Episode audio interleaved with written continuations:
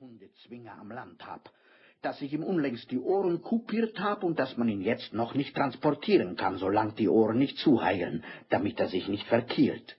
Und den Schlüssel von der Wohnung geben Sie bittchen zur Frau Hausmeisterin. Im Wirtshaus zum Kelch saß ein einsamer Gast. Es war der Zivilpolizist Brettschneider, der im Dienste der Staatspolizei stand. Der Wirt, Baliwetsch, spülte die Gläser ab und Brettschneider bemühte sich vergeblich, mit ihm ein ernstes Gespräch anzuknüpfen. Äh, Sie, Herr Wirt, da ist doch einmal ein Bild vom Kaiser gehangen, ließ er sich nach einer Weile vernehmen. Gerade dort, wo jetzt der Spiegel hängt. Mhm, ja, da haben's recht, antwortete Herr Palewitsch. Er ist dort gehangen. Aber die Fliegen haben auf ihn geschissen. So habe ich ihn auf den Boden gegeben. Sie wissen ja, jemand könnte sich irgendeine Bemerkung erlauben und man könnte davon noch Unannehmlichkeiten haben. Hab ich das nötig? Schweg bestellte bei seinem Eintritt in das Wirtshaus ein schwarzes Bier mit folgender Bemerkung. In Wien haben Sie heute auch Trauer. Also der Herr Erzherzog ruht schon in Gottes Schoß. No Gott geb ihm ewigen Frieden. Er hat's nicht einmal erlebt, dass er Kaiser geworden ist. Diese Paraden, na, diese Paraden führen nie zu was Gutem. In Sarajevo war auch so eine Parade. Ich erinnere mich, dass mir bei so einer Parade einmal 20 Knöpfe bei der Montur gefällt haben und dass ich dafür 14 Tage Einzelhaft gefasst habe.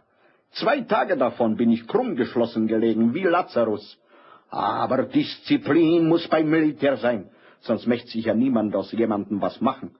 Unser Oberleutnant Makowitsch hat uns immer gesagt, Disziplin, ihr Haiochsen, muss sein, sonst möchtet ihr ja wie die Affen auf die Beine klettern. Aber das Militär wird aus euch Menschen machen, ihr Trottel. Und ist das nicht wahr? Stellen Sie sich einen Park vor, sagen wir auf dem Karlsplatz, und auf jedem Baum ein Soldat ohne Disziplin. Davor habe ich immer die größte Angst gehabt. Das Attentat in Sarajevo, knüpfte der Zivilpolizist Brettschneider an. Das haben die Serben gemacht. Da irren Sie sich aber sehr, antwortete Schweg. Das haben die Türken gemacht, wegen Bosnien und Herzegowina.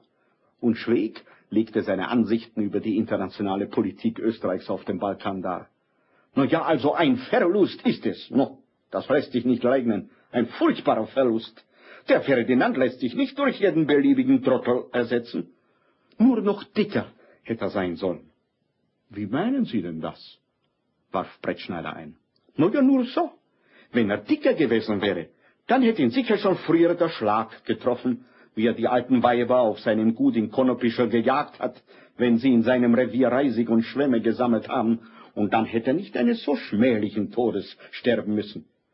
Wenn ich mir das so überlege, ein Onkel seiner Majestät des Kaisers. Na, bedenken Sie, seinen Sohn Rudolf hat er im zarten Alter in voller Manneskraft verloren, seine Gemahlin Elisabeth hat man ihn mit einer Pfeile durchbohrt, dann ist ihm noch der Johann Ort verloren gegangen, sein Bruder, den Kaiser von Mexiko, hat man ihm an einer Mauer erschossen, und jetzt haben sie ihn auf seine alten Tage den Onkel abgemurkst. Da muss man doch wirklich eiserne Nerven haben.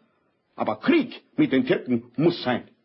Ihr habt meinen Onkel erschlagen, da habt ihr eins dafür über die Kuschen. Es gibt bestimmt Krieg. Serbien und Russland werden uns in diesem Krieg helfen. Oh, Sakra, werden wir die Feinde dreschen. Schweg sah in diesem prophetischen Augenblick herrlich aus. Sein einfältiges Gesicht lächelte wie der zunehmende Mond und glänzte vor Begeisterung. Es kann sein, fuhr er in seiner Schilderung der Zukunft Österreichs fort, dass uns, wenn wir mit den Türken Krieg führen, die Deutschen in den Rücken fallen, weil ja die Deutschen und die Türken zusammenhalten.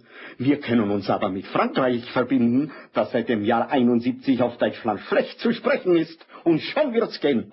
Es wird Krieg geben, mehr sag ich euch nicht.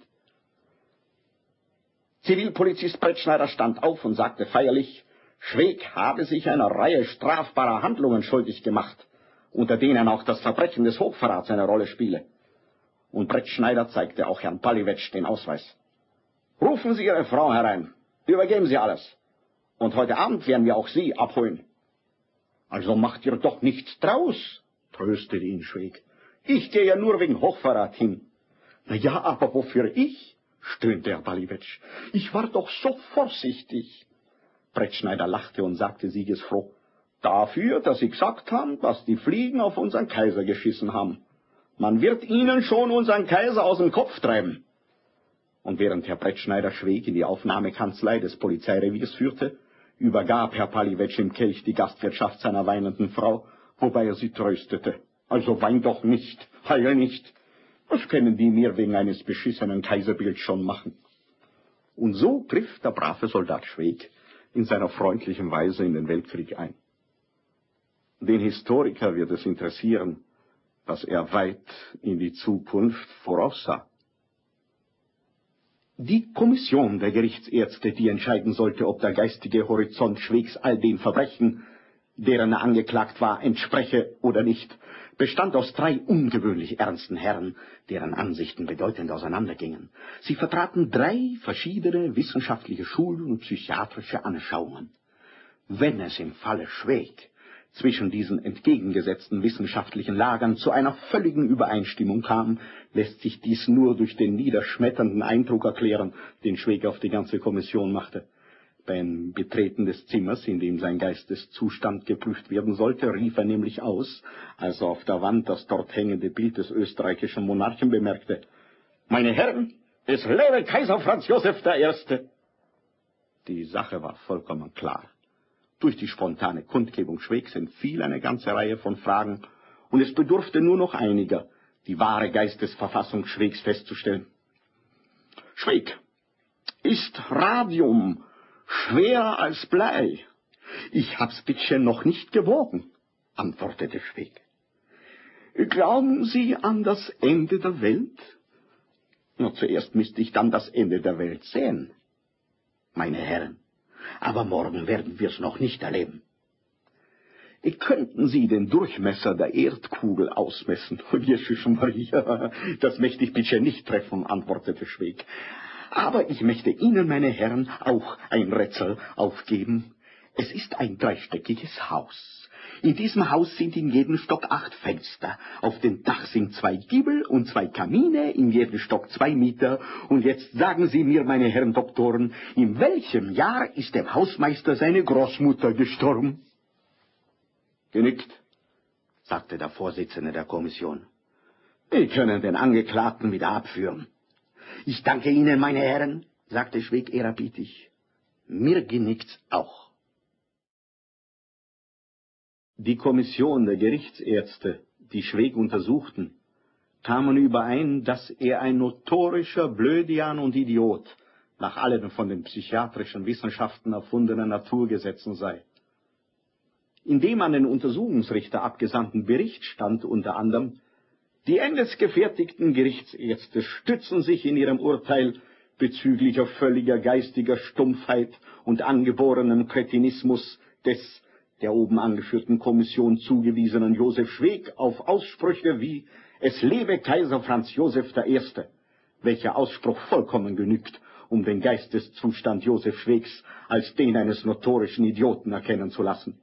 Die endesgefertigte Kommission beantragt daher erstens Einstellung der Untersuchung gegen Josef Schweg, zweitens Überführung Josef Schwegs zur Beobachtung in die psychiatrische Klinik zwecks Feststellung, wie weit sein Geisteszustand für seine Umgebung gefährlich ist.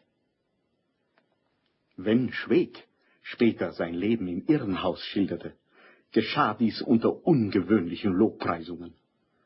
Ich weiß wirklich nicht, warum die Narren sich ärgern, wenn man sie dort einsperrt. Man kann dort nackt auf der Erde kriechen, heulen wie ein Schakal, toben und beißen.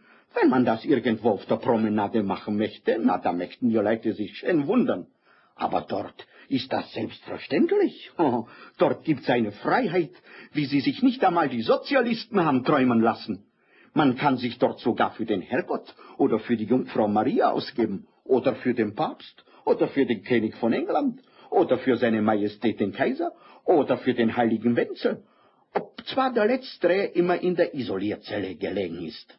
Einer, der war auch dort, der hat geschrien, er ist ein Erzbischof, aber der hat nichts anderes gemacht als gefressen.